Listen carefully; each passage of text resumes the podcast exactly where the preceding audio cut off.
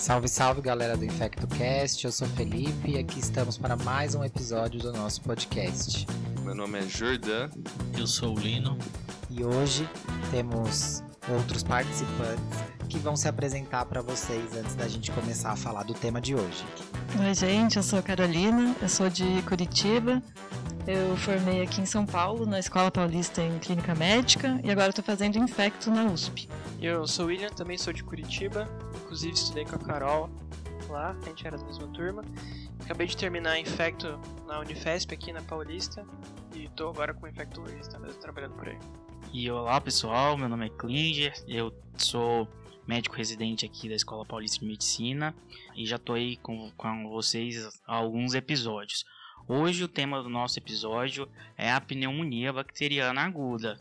Um tema muito interessante porque é a, é a causa principal de morte, a principal causa de morte infecciosa no mundo é a pneumonia, né? É, e a gente vai focar um pouco mais em pneumonia bacteriana, né? E é um diagnóstico diferencial importantíssimo. A gente às vezes esquece que existe pneumonia bacteriana por conta do cenário que a gente vive do Covid. E às vezes acontece o contrário, às vezes a gente dá antibiótico para pneumonia viral, então acho que vai ser importante essa revisão que a gente vai fazer. E lembrar que a gente vai falar sobre pneumonia comunitária. Bom, então começando a falar de pneumonia, a gente vai falar um pouquinho sobre a apresentação clínica da pneumonia. Então, os principais sintomas que a gente vai ter num paciente com pneumonia, né? O principal sintoma é a tosse. A tosse associada a escarro às vezes purulento, dor torácica, febre, mal-estar. É, a tosse, né, ela é presente mais de, fica entre 80 e 90% dos pacientes é presente, sendo que 60% das vezes vai ser produtiva. Então nem todas as vezes tosse seca significa que não é pneumonia bacteriana. Isso é importante. É, e existem os sinais constitucionais também, como toda boa infecção, né? É um paciente geralmente com anorexia, febre. É, a gente está falando aqui de sinais e sintomas, lembrar que pneumonia bacteriana aguda, a gente está falando de início de sintomas rápido. Então, o paciente tem evolução de sintomas normalmente de 1 a 2 dias para iniciar com esses sintomas. Pensar nos diagnósticos diferenciais com os mesmos sintomas, mas com tempo mais prolongado. O paciente com tempos mais prolongados, normalmente a gente não pensa em pneumonia bacteriana, porque o paciente com uma pneumonia bacteriana, se não tratado corretamente, evolui, pode evoluir de formas graves, né? Uma exceção aí para esse caso é o, o, caso das pneumonias atípicas, né, que é causado por bactérias, mas bactérias um pouco mais fastidiosas, mais é, mais boazinhas assim, com exceção entre as, entre as pneumonias atípicas, a legionela. A legionela geralmente causa um, um quadro mais parecido com as pneumonias típicas e, e ela é uma pneumonia muito grave e de início mais agudo também. Por isso que a gente vai falar um pouquinho também da legionela ao longo do episódio. Uma coisa que eu acho bem importante falar quando a gente está falando da clínica é a gente lembrar das pegadinhas, assim, que acho que às vezes a pneumonia acaba passando batida. Uma delas é lembrar que nos idosos podem se comportar de uma forma bem diferente, só com declínio de funcionalidade, rebaixamento do nível de consciência, fraqueza. Então, no idoso com esses sintomas mais inespecíficos, a gente sempre tem que lembrar de pneumonia como um diagnóstico super importante. É, outra coisa é que muito paciente não vai ter tosse, não vai ter febre, 30% não tem febre no, na admissão, não vai ter é, escarro purulento, então não esperar também essa pneumonia tão escrachada na nossa frente. E lembrar daqueles pacientes que já têm alguma pneumopatia de base e que você vai fazer o raio-x, vai fazer a toma e às vezes vai ser difícil de identificar uma nova consolidação, uma nova imagem em cima disso.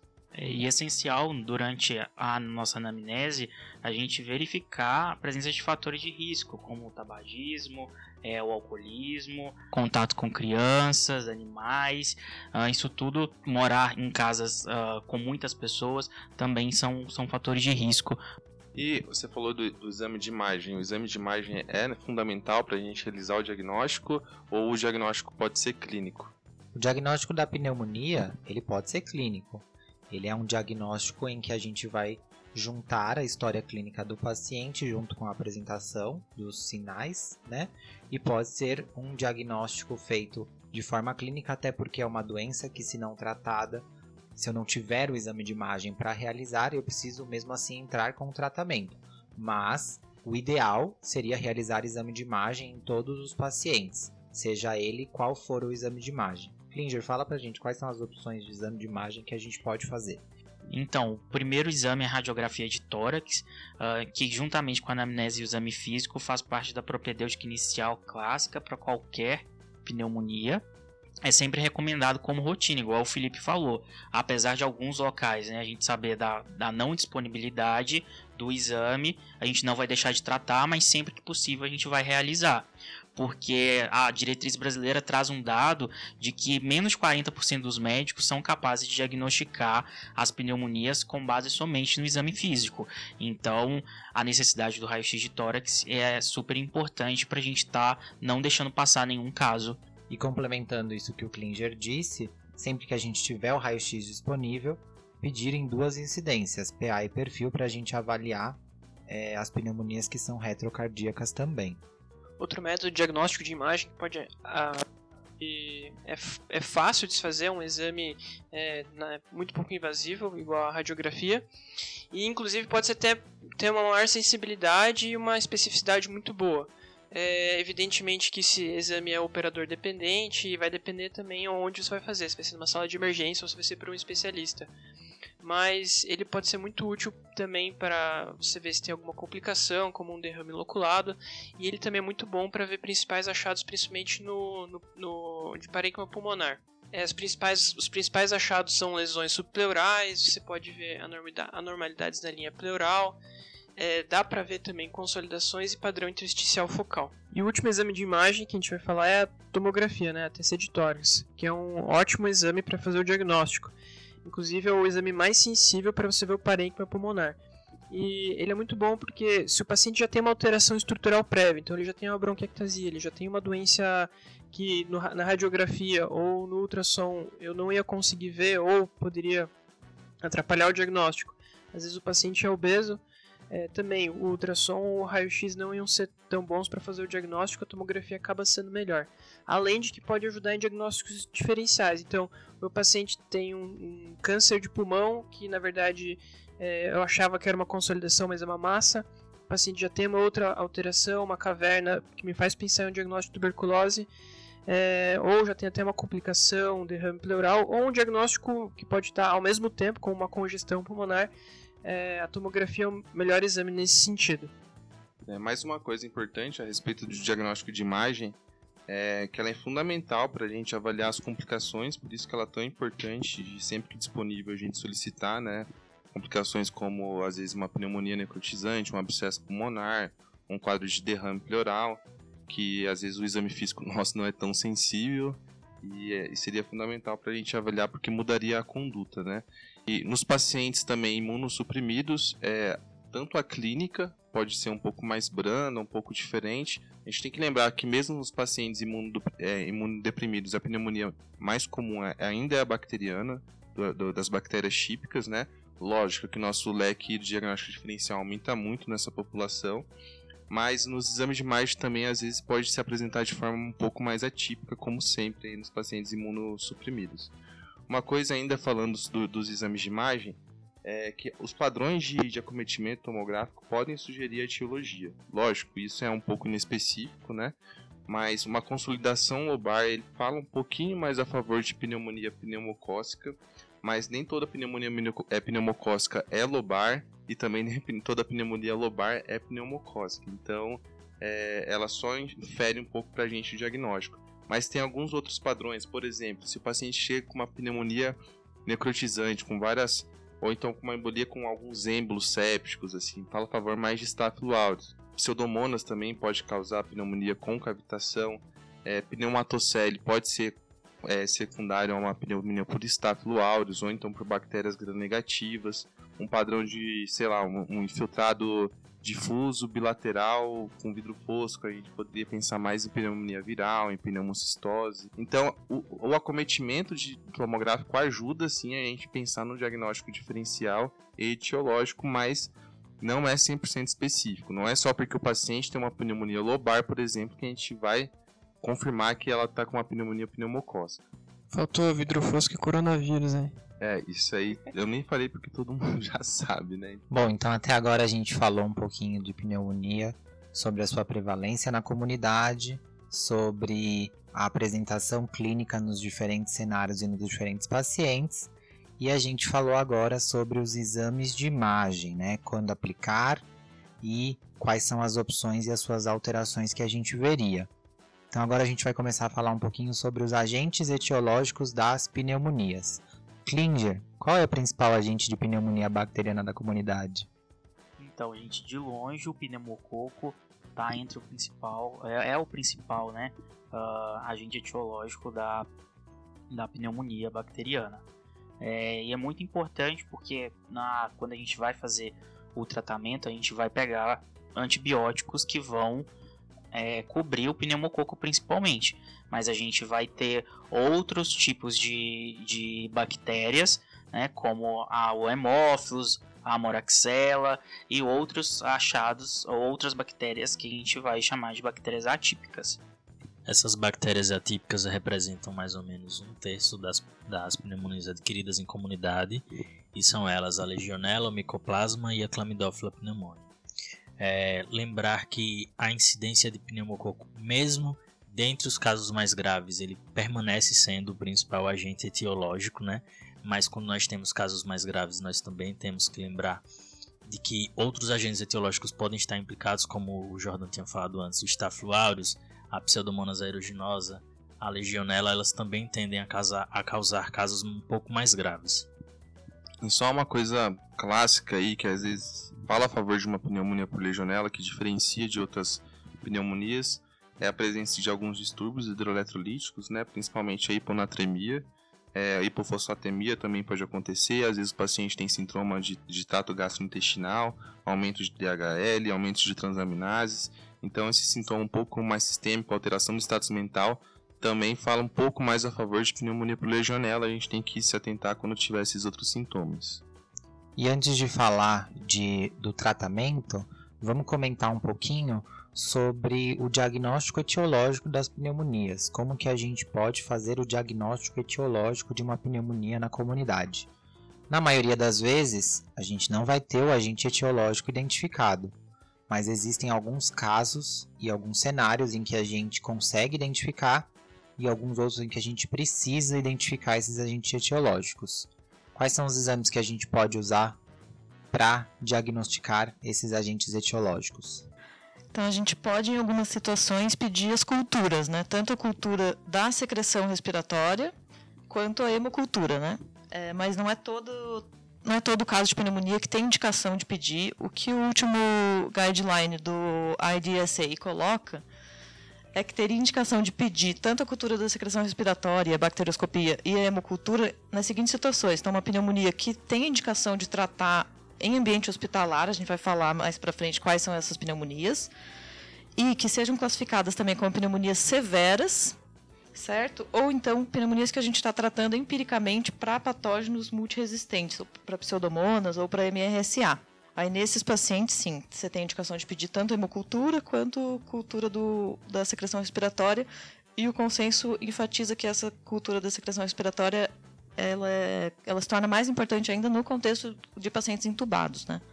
É, quando a gente fala do escarro, a primeira coisa que a gente tem que ver é se essa amostra desses carros ela é confiável, porque muitas das vezes você está pegando somente saliva e a, a, a secreção traqueal mesmo baixa, a gente não consegue estar tá conseguindo recuperar.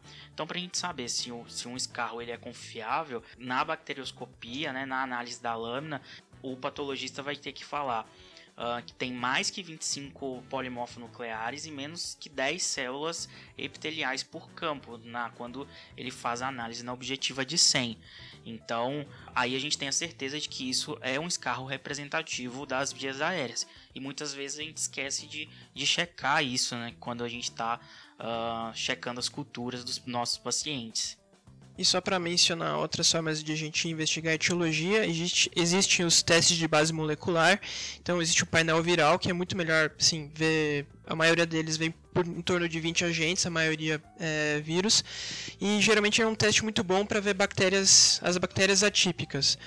E também tem o antígeno urinário para legionela e o antígeno para pneumococo. Mas voltando àquilo que a Carol falou, esses exames talvez só valem a pena a gente fazer se o meu paciente está muito grave. é, se eu quero realmente descobrir qual que é a etiologia e, e se isso vai realmente mudar o antibiótico que eu vou colocar para o meu paciente.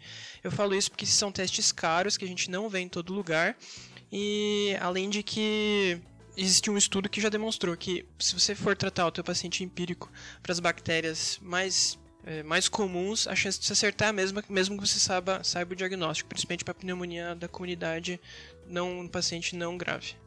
É, só para deixar bem, bem claro, então resumindo aí, o que a, o, a recomendação do, da IDSA, que é a mais recente aí de, pneumonia, de pneumonia, fala, né?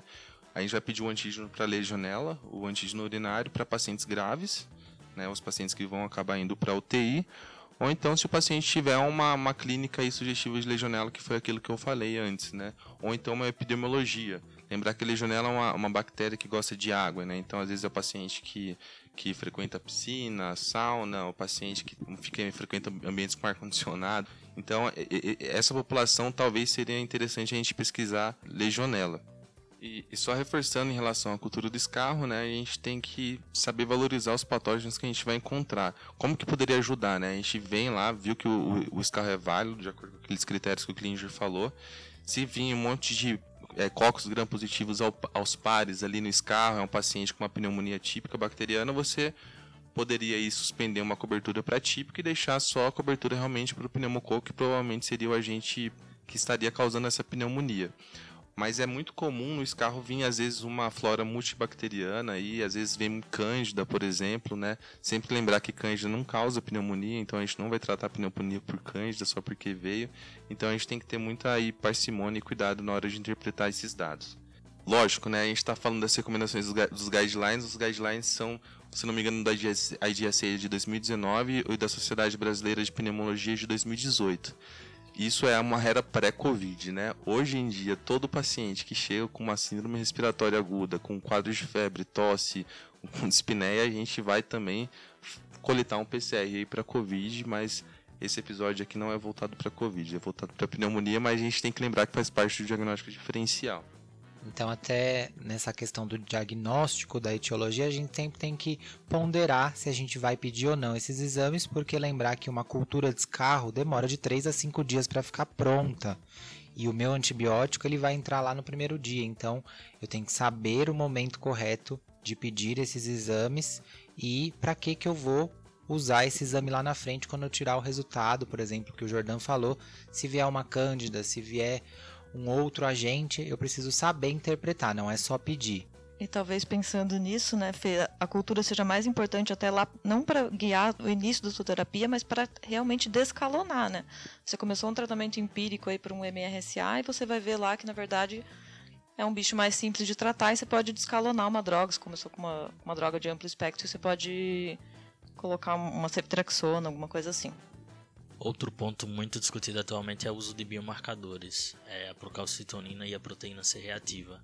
É, são duas moléculas dosáveis muito importantes que podem nos auxiliar em dois quesitos principais. Um deles é predizer a gravidade dessa pneumonia, né? Pacientes com níveis de PCR e Procal um pouco mais elevados tendem a ser mais graves e aí eles podem agregar quando você usa um score prognóstico e também na, monitora na monitorização a resposta terapêutica. Quando o paciente está respondendo, esses biomarcadores tendem a cair lá para 48 a 72 horas de tratamento. E outra coisa também um pouco discutível é ajudar a predizer se essa pneumonia é bacteriana ou viral. Em geral, as pneumonias bacterianas tendem a ter um nível de procalcitonina um pouco mais elevado do que as virais. É, isso é, até ajuda a gente aí na prática agora dos, dos casos de coronavírus Coronavírus pode levar procalcitonina? Pode. Mas quando vem muito elevado, e lógico, tem um padrão lobar, isso fala um pouco mais a favor de pneumonia bacteriana.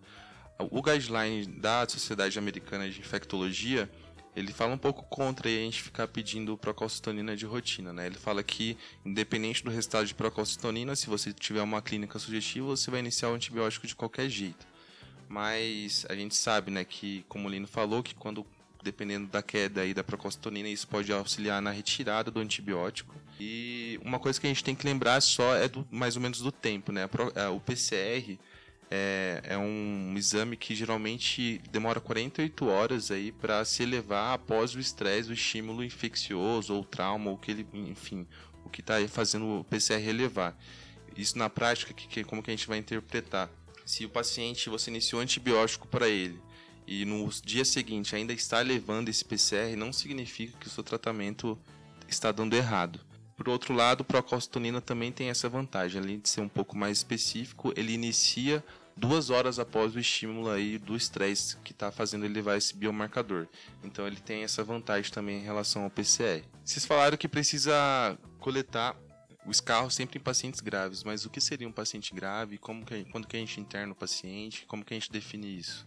Então a gente vai definir quem são os pacientes graves, na verdade a classificação entre leve, moderado, grave, a partir de alguns scores, né?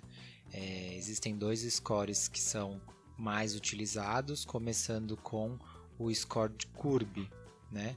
O CURB 65 é um score mais simples, em que a gente pode utilizar ele na beira-leito e às vezes até sem exames, é, laboratoriais associados quando a gente tem um score simplificado do CURB 65, né? Explica pra gente esse score, Carol. Então, o CURB 65, é, ele vai levar em consideração a presença ou ausência de confusão mental, aí ele vai levar é, a, o nível de ureia, né, acima de 50, é, a frequência respiratória acima de 30, a pressão sistólica menor que 90 e a idade maior que 65. Aí ele vai separar, né? 0.01 vai ser considerado um, um risco baixo, 2, né, de gravidade moderada, maior ou igual a 3 como grave. Aí, a partir do 2 já é considerado, sugere você considerar a internação, né, para tratamento hospitalar. E da forma simplificada, a gente pode utilizar ele sem a dosagem de ureia, numa prática beira-leito, que você já teria um score de gravidade de mais acesso sem a necessidade de exames laboratoriais do paciente.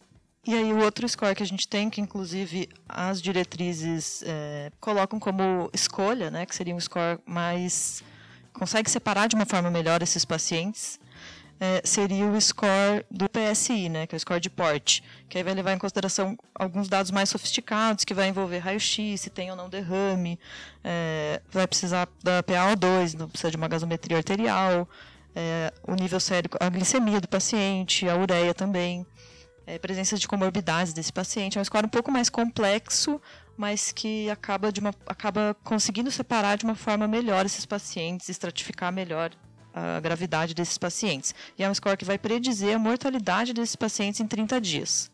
Uma coisa que eu acho importante ressaltar desses scores é que eles são úteis, eles devem ser usados, mas eles falham em alguns aspectos. Né? Um aspecto super importante é que ele não considera, por exemplo, as condições sociais do paciente. Né? Isso na infecto é uma coisa super importante. A gente pega muito paciente marginalizado, paciente é, morador de área livre, então que não vai ter condição de tomar um antibiótico, então ele pode pontuar lá zero no CURB, mas é um paciente que não vai ter como comprar essa medicação ou não vai ter como retirar essa medicação do posto é um paciente que você vai acabar internando por motivos sociais, né? então isso é super importante de levar em consideração. É, uma outra crítica em relação ao PSI, que é o mais indicado hoje em dia pelas diretrizes, né, é que ele subestima quando chega um paciente jovem sem comorbidade, porque ele pontua muito no, no paciente que é idoso e tem várias comorbidades. Então, se chegam às vezes uma paciente jovem saturando previamente ígida, ruim, toxêmica, às vezes você, pelo PSI, não teria indicação de internar, porque ele não avalia apenas a saturação, ele indica, ele avalia o, o PO2 do paciente. Então, o julgamento clínico, tanto é que em todas as diretrizes, além do score, ele orienta a utilizar o seu julgamento clínico para avaliar se o paciente precisa internar ou não. No PSI, como que, como que fica o score? Você vai somar as pontuações, né? Hoje em dia isso é disponível em qualquer aplicativo. Você está no computador lá, entra no UpToDate, no Google mesmo, MedCalc, calcula o PSI do paciente. Se ele for classe 1 ou 2, você pode, teoricamente, de acordo com toda essa análise aí mais ampla, liberar o paciente e tratar ele ambulatorialmente. O score 3 fica ali em cima do muro, você pode até tratar ele ambulatorialmente ou então deixa ele internado, é, faz uma observação mais breve. E o score 4 e score 5 a gente teria obrigatoriamente que internar esse paciente. Tá? E o que o, essas diretrizes também falam para em relação à decisão de internação em UTI, ele orienta utilizar o próprio score elaborado pela IDRCA. Então, quem que pode falar? Fala aí, Carol. Eles definem critérios maiores, a presença de qualquer um deles já tem que ir para UTI, que são critérios bem óbvios, é, que seriam choque séptico com necessidade de vasopressor, droga vasoativa, ou paciente que está em ventilação mecânica. Os critérios menores que são legais de ter em mente, porque são, às vezes, critérios que passam meio despercebidos na, no, na nossa cabeça, a gente meio que esquece que são coisas que implicam maior gravidade que são eles a frequência respiratória maior que 30, uma relação PF menor que 250, infiltrado multilobar, confusão mental, uma ureia maior que 50, leucopenia, então ele define como leucócitos menor que 4 mil, é, trombocitopenia, então plaqueta menor que 100 mil, hipotermia, com uma temperatura menor que 36, e hipotensão que está precisando de reposição é, fluida agressiva.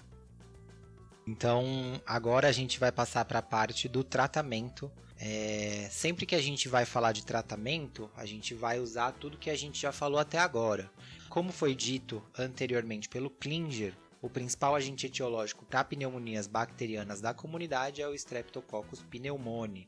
Então, meu, meus esquemas de tratamento vão ser baseados principalmente na cobertura do Streptococcus pneumoniae. E ainda pensando na questão dos, dos principais germes envolvidos, a gente tem que é, desmistificar algumas coisas, né? Pensar que uma pneumonia grave é causada por um agente com multiresistência, isso não é necessariamente verdade.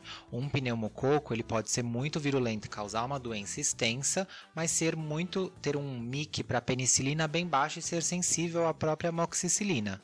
E uma coisa interessante da gente falar é que a infecção, a resposta à infecção, ela é uma consequência do hospedeiro. Então, eu e o Felipe, a gente pode pegar a mesma bactéria e eu desenvolver uma desregulação da minha resposta imune que vai cursar então com, com uma sepse, consequentemente, e eu morrer e o Felipe uh, ter uma pneumonia normal. Então, uh, não existe essa, essa correlação entre gravidade e uh, uma bactéria muito resi resistência. Então, agora pensando no tratamento para simplificar o nosso pensamento, a gente vai dividir os cenários em pacientes ambulatoriais e pacientes internados. E nos pacientes internados, os divididos entre internados em enfermaria e internados em unidade de terapia intensiva. Começando com o tratamento proposto pela diretriz brasileira para pacientes ambulatoriais. Como que a gente trataria eles, Klinger? Então, a gente vai utilizar, a gente pode utilizar três drogas. A gente pode utilizar a amoxicilina, a amox com clavulanato ou o, o macrolídeos, que a gente pode usar a, a azitromicina ou a claritromicina. Agora a minha pergunta para você, Klinger. Você que é um estudioso aí do coronavírus, a gente ainda, é, é de 2018 essa diretriz, a gente ainda pode tratar imunoterapia com azitromicina? Depois de tanto uso assim, você teria coragem de utilizar a azitromicina para uma pneumonia bacteriana? Eu sei que você não vai ter resposta, mas fica aí o questionamento, né? Eu acho que vai acabar o macrolídeo ficando mais por uma questão que você vai ter que analisar o paciente. Uh, muitos pacientes não vão ter condição de tomar um antibiótico de 8 em 8 horas, de 12 em 12 horas, e vai restar, a única opção vai ser mesmo o macrolídeo. Acho que daqui para frente uh, a gente vai ficar bem restrito aí com essa situação. Mas a gente tem também a opção de outro antibiótico que dá para fazer uma única vez ao dia, mas aí tem coragem de usar quinolona? Eu lembro que você fez um post lá pra gente usar cada vez menos quinolona na vida e, e a levofloxacino ou a quinolona respiratória em geral. Pode ser utilizado para o tratamento de pneumonia? Então, novamente, a questão das quinolonas, né? A agência dos Estados Unidos ela vem cada vez mais desestimulando o uso das quinolonas uh, quando a gente tem outras opções de tratamento por conta dos efeitos colaterais, né, como delírio idoso, alterações de glicemia, uh, lesões musculares, tendinite, aneurisma de aorta uh, e assim por diante. São uma série de, de contra de efeitos colaterais. Então, as quinolonas, elas realmente têm seu local à parte e, e vão cada vez mais se distanciando aí da nossa prática e a gente vai deixar especificamente para aqueles para aquelas doenças onde só vai restar as quinolanas para o tratamento e o benefício vai ser muito maior que o risco. Todavia temos uma outra questão, na diretriz ele traz que para os pacientes, mesmo que você vá tratar ambulatoriamente, se eles tiverem uma história de internação recente ou uso de antimicrobianos recente, e ou ainda alguma comorbidade, tipo insuficiência cardíaca, doença hepática crônica, doença renal, nesses casos a recomendação é que você use um beta-lactâmico com macrolídeo ou uma fluoroquinolona respiratória. E nesses pacientes ainda, se você for tratar ambulatorialmente, a gente vive num cenário em que a tuberculose é uma doença de extrema importância. Lembrar que quando você dá a fluoroquinolona respiratória, é, se você tem uma falha de tratamento e depois vai pesquisar a tuberculose, é, você pode diminuir muito a sensibilidade do seu teste, porque ela tende a negativar a baciloscopia. É isso aí. E só lembrando mais uma coisa assim a respeito das quinolonas, vamos evitar utilizar então, acho que vai ser o recado nosso, mas que, quais são as quinolonas respiratórias, né? E por que, que elas são chamadas de quinolonas, quinolonas respiratórias, né? A gente tem a moxifloxacino, a levofloxacino e a gemifloxacino. Existe um mito só que a ciprofloxacino não penetra bem no pulmão. Isso é, é, é errado, né? Ela penetra tão bem quanto, a, quanto qualquer outra quinolona, mas ela não tem cobertura para pneumococo e alguns antes, outros gram-positivos aí que são importantes no tratamento de pneumonia. Mas dependendo muito do cenário especificamente aí, se você estiver, por exemplo, uma pseudomonas estiver num lugar que só tem ciprofloxacino, você poderia utilizar se fosse sensível direcionado, entendeu? Não significa que ela penetre mal. Mas aí vamos passar uma régua então aí, Felipe. Como que é o tratamento ambulatorial de um paciente sem comorbidade segundo a diretriz brasileira de pneumologia, da Sociedade Brasileira de Pneumologia para Pneumonia? Um paciente, então, ambulatorial sem comorbidade, a minha primeira escolha é o uso de beta-lactâmico, que é a amoxicilina no nosso caso. O uso em monoterapia do macrolídeo. E se o paciente tiver alguma comorbidade? Dentre essas comorbidades, a gente tem diabetes, né, paciente com doença cardíaca, paciente com doença pulmonar, doença hepática, doença renal. Qual que vai ser a escolha nesse tratamento ambulatorial nesse caso? Nesse caso, eu vou utilizar o tratamento com beta-lactâmico associado ao macrolídeo ou o uso da fluorquinolona, como a gente disse. Beleza. E só que daí a gente fez o score lá e mandaram a gente internar pelo score. Como que a gente sistematiza isso, Felipe? A gente, na hora que vai internar o paciente, a gente vai sistematizar se o paciente é um paciente que está internando em leito de enfermaria ou um paciente que está internando em leito de UTI, como tinha sido dito antes. No paciente que vai internar em enfermaria, então um paciente que tem uma gravidade inferior. E aí, nesse tratamento, a gente também pode usar, utilizar um beta-lactâmico e a diretriz diz para a gente associar esse beta-lactâmico a um macrolídeo. Normalmente, esse beta-lactâmico, no contexto do Brasil, é a ceftriaxone junto com ácido ou claritromicina. Eu também posso internar esse paciente e fazer ele com monoterapia com fluorquinolona. E o paciente que vai internar em UTI, qual é a terapia que a gente pode usar, Carol? Aí esses pacientes de UTI, né, que a gente classificou lá então como uma pneumonia severa, aí a gente não tem opção de fazer monoterapia, né? a gente sempre associa então o beta-lactâmico a um macrolídeo ou a uma quinolona respiratória. Tá, mas aí tem uma questão, né, que a gente colocou que é obrigatório fazer essa terapia dupla aí quando o paciente estiver grave, né? É, com beta-lactâmico e um macrolídeo, ou então com, com a presença do beta-lactâmico e da quinolona. E por que, que é fundamental, principalmente nesses pacientes graves, né? É, principalmente por conta da legionela. A legionela é uma bactéria que, se a gente excluir ela dentre os atípicos, a gente até poderia deixar com apenas beta-lactâmicos. A diretriz brasileira fala disso. Porque quando a gente fala dos outros atípicos, é difícil a gente ter mais uma infecção grave. Tem alguns estudos que falam dessa cobertura empírica sem macrolítico em comparação ao uso com apenas com beta-lactâmico, nesses casos mais leves e não teve diferença de mortalidade. E por que, que isso é importante a gente frisar?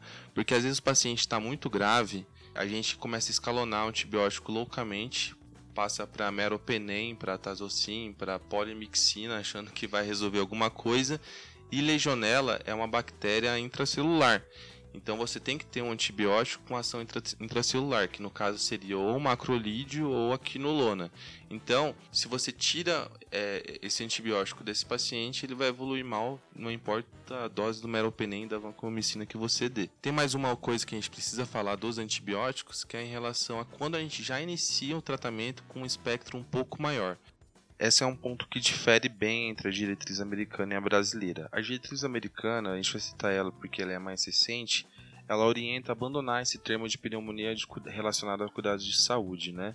que estava presente ainda na diretriz brasileira, que levava em conta pacientes que frequentam a clínica de diálise, paciente é, que, que mora em casas de cuidado, em asilo e tudo mais. A diretriz bota isso ainda como fator de risco importante para a presença de bactérias multiresistentes.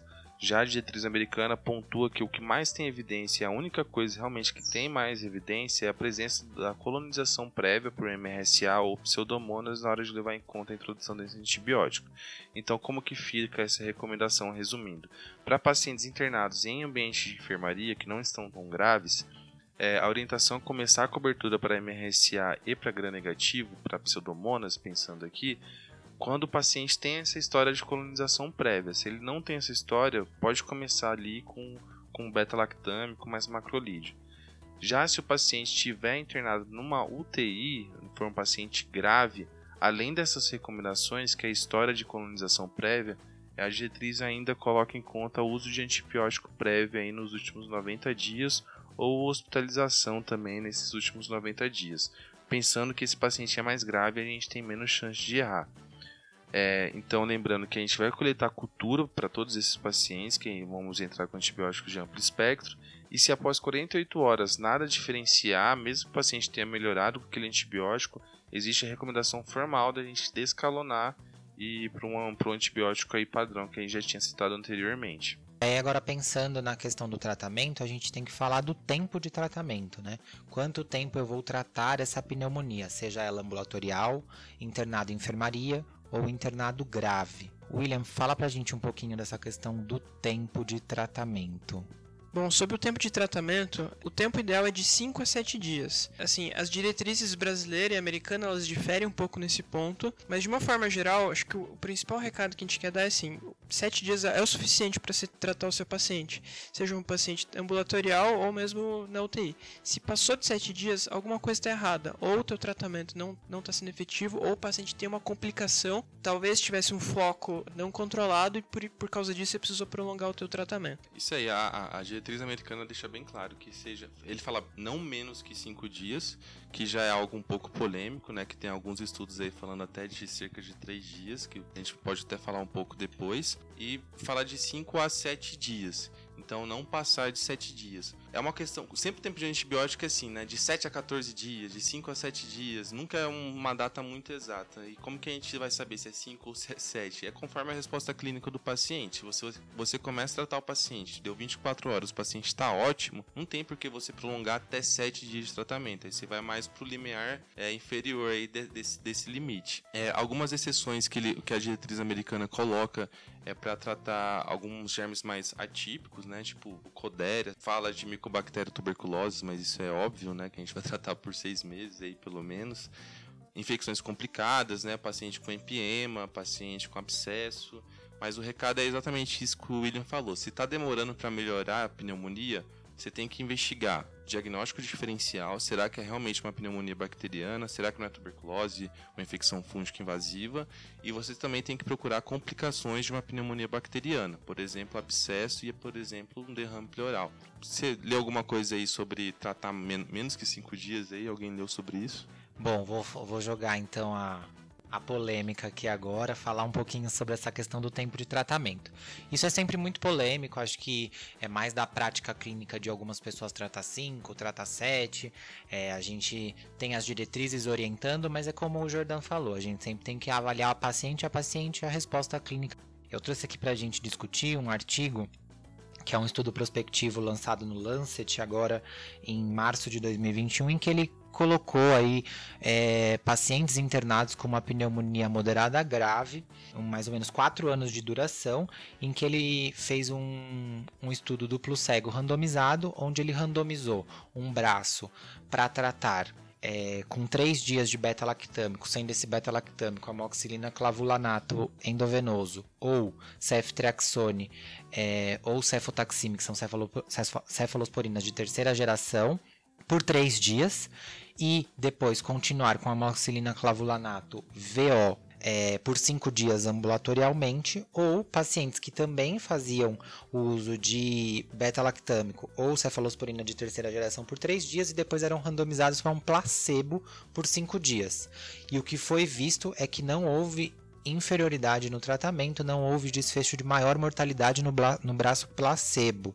Então, é um estudo com um N de mais ou menos 250 pessoas, um estudo pequeno, multicêntrico, mais de um só país, em que foi avaliado que um paciente tratado por três dias com antibiótico endovenoso não teve desfecho na, na, na, no aumento de mortalidade quando você tratava em relação aos pacientes tratados por oito dias é algo bem legal da gente começar a discutir, porque tratamento de antibiótico não é uma fórmula, né? Usar 7, 14, 21 dias é, não é múltiplo de 7 nem múltiplo de 5. É sempre caso a caso, então é bom para a gente começar a pensar que esses tratamentos precisam ser repensados, até porque a gente tem aí o aparecimento de vários, vários germes é, resistentes pelo uso indiscriminado de antibióticos dá mais coragem pra gente suspender o antibiótico, né? Outros pontos aí que mudam, né, da diretriz brasileira da diretriz americana é a indicação de tratamento para pneumonia aspirativa. Quando que a gente associa ceftriaxona e clindamicina, Carol? Então, o que as diretrizes colocam são indicações bem pontuais, né? É diferente do que a gente vê sendo feito na prática. Eles vão pontuar aí que, em casos de abscessos pulmonares ou pneumonias necrotizantes, a gente deve acrescentar sim clindamicina. E a, a, diretriz brasileira também acrescenta aí que pacientes com condições dentárias muito ruins também mereceriam aí uma cobertura para anaeróbios. É, além do abscesso, tem a questão do empiema também, que é uma recomendação pela americana. Eles tratam disso principalmente porque não muda desfecho, positivamente falando, e porque aumenta muito a incidência de colite pseudomembranosa, de diarreia nesses pacientes que tomaram clindamicina. Mais uma coisa aí da parte do tratamento que, os guide, que o guideline do IDSA pontua é em, em relação ao tratamento de influenza, né? Ele orienta dar oseltamivir para os pacientes com influenza diagnosticados que estão internados, né? É independente do tempo de início de sintomas. Isso é um pouco polêmico. A gente falou isso sobre influenza no nosso episódio de influenza, mas a gente está trazendo isso aqui porque ele orienta manter o tratamento conforme as recomendações para uma pneumonia bacteriana, mesmo que você tenha um diagnóstico de influenza, porque é comum você ter essa associação. Diferentemente do Covid, né? Diferente do Covid. A gente não pode extrapolar isso para o Covid, porque isso a gente até fez no início da pandemia, ficou com esse medo, mas depois tem vários estudos mostrando que é raro você ter essa co-infecção bacteriana com Covid, principalmente nessa fase mais aguda. É, uma outra questão aí que a gente pode falar em relação ao tratamento é em relação ao uso de corticoide, que é outro ponto polêmico. Que, que vocês leram sobre isso? No caso do corticoide, a diretriz brasileira ela fica em cima do muro. Ela dá a opção de você entrar com corticoide, mas também mostra as evidências que são favoráveis, algumas não tanto. As diretrizes, a diretriz americana do IDSA, ela já não recomenda o uso de corticoide, mas também mostra algumas referências que vê benefício no tratamento com o corticoide. Na prática clínica, pelo menos na prática clínica que eu vejo lá no hospital onde eu trabalho, é não fazer uso de corticoide rotineiramente no tratamento da pneumonia. Isso, a americana é bem radical, né? Ela, ela indica só quando você tem caso de pneumonia com choque séptico refratário, né? Que daí entraria mais a indicação do choque séptico, né? Do corticoide no, no choque, do que na pneumonia em si, né? Mas uma coisa importante, independente aí da recomendação que você for utilizar, se for seguir a brasileira que fica em cima do muro ou a americana, todos os estudos, os principais, na verdade, estudos, falam a favor desse benefício nos casos mais graves, tá? Eles, o, a diretriz brasileira até coloca um corte aí de PCR acima de 150, são pacientes graves que estão na UTI, não é para tratar da corticoide para paciente ambulatorial, para paciente internado com casos leves, porque o corticoide tem muito, muito efeito colateral. Carol, como que eu vou avaliar se o meu paciente ele tá tendo uma falha de tratamento? Certo. E isso é importante até porque a gente falou antes no, no tempo de tratamento que se você está tratando, tá tendo que tratar por mais que sete dias, é um, você tem, tem que ficar com uma, uma pulga atrás orelha, da orelha porque alguma coisa está errado. É, e o que, que define que está dando errado, né? Então é o paciente que persiste febril, persiste com alteração dos sinais vitais, que não retornou ao estado, o nível de consciência basal, isso, isso seria um paciente que não está respondendo clinicamente, que você tem que revisitar o diagnóstico, pensar que você está tá tratando errado. Mas tem alguns sinais e sintomas que é comum demorar muito para desaparecer mesmo, né? Então o paciente pode persistir aí com febre por uma semana, com dor torácica, com escarro por até um mês, pode persistir com tosse, com uma dispneia por até seis semanas, fadiga por até três meses, e, e tem relatos aí na literatura de paciente que demora para voltar ao status basal dele, ao 100%, em até seis meses. E outra coisa que demora para melhorar é a imagem, né? Inclusive, o, os guidelines reiteram aí que não é para ficar pedindo imagem de controle, para controle de cura, né? Nesse caso, a imagem só vai ser indicada mesmo quando você teve falha de tratamento, seu paciente não está melhorando, e aí você vai fazer com o objetivo principal de detectar alguma complicação, por exemplo, será que ele não está melhorando porque fez um derrame pleural parapneumônico? Ou então, quero rever meu diagnóstico, meu paciente não melhora, será que de fato era uma pneumonia? Então, nesses casos, está indicado você repetir, mas de rotina não. É um pouco discutível também indicar a imagem num paciente tabagista, né? Fazer em um período um, pouco mais tardio, sei lá, 6 a 8 semanas após o diagnóstico de pneumonia, no intuito de investigar se nesse caso era uma pneumonia de fato ou se era, por exemplo, um câncer de pulmão, alguma lesão maligna que estava escondida ou favoreceu esse diagnóstico. É, isso porque existe uma relação bem clara aí de câncer de pulmão com pneumonia também, né? Então, eu acho que a gente falou tudo. Tem mais alguma coisa aí? Eu acho que a gente já abordou tudo. Então, vamos só recapitular tudo que a gente falou bem rapidamente. A gente falou então lá no começo das principais é, manifestações clínicas da pneumonia. A gente colocou também quais eram os exames de imagem que a gente pode pedir, os exames laboratoriais e quando eles estão indicados. A gente é, classificou esse paciente através do score do PSI e do score de CURB 65. Depois que a gente classificou esse paciente, a gente orientou um tratamento empírico por paciente baseado nesse score de gravidade, sendo ele ambulatorial, internado em enfermaria, internado em UTI, valorizando também as comorbidades desse paciente. E a gente, por último, discutiu também o tempo de tratamento, discutimos o uso de adjuvantes no tratamento da pneumonia e quais são os critérios de falha de tratamento. Então, tudo isso que você vai ter que avaliar quando você está tratando uma pneumonia bacteriana de comunidade que a gente falou hoje aqui.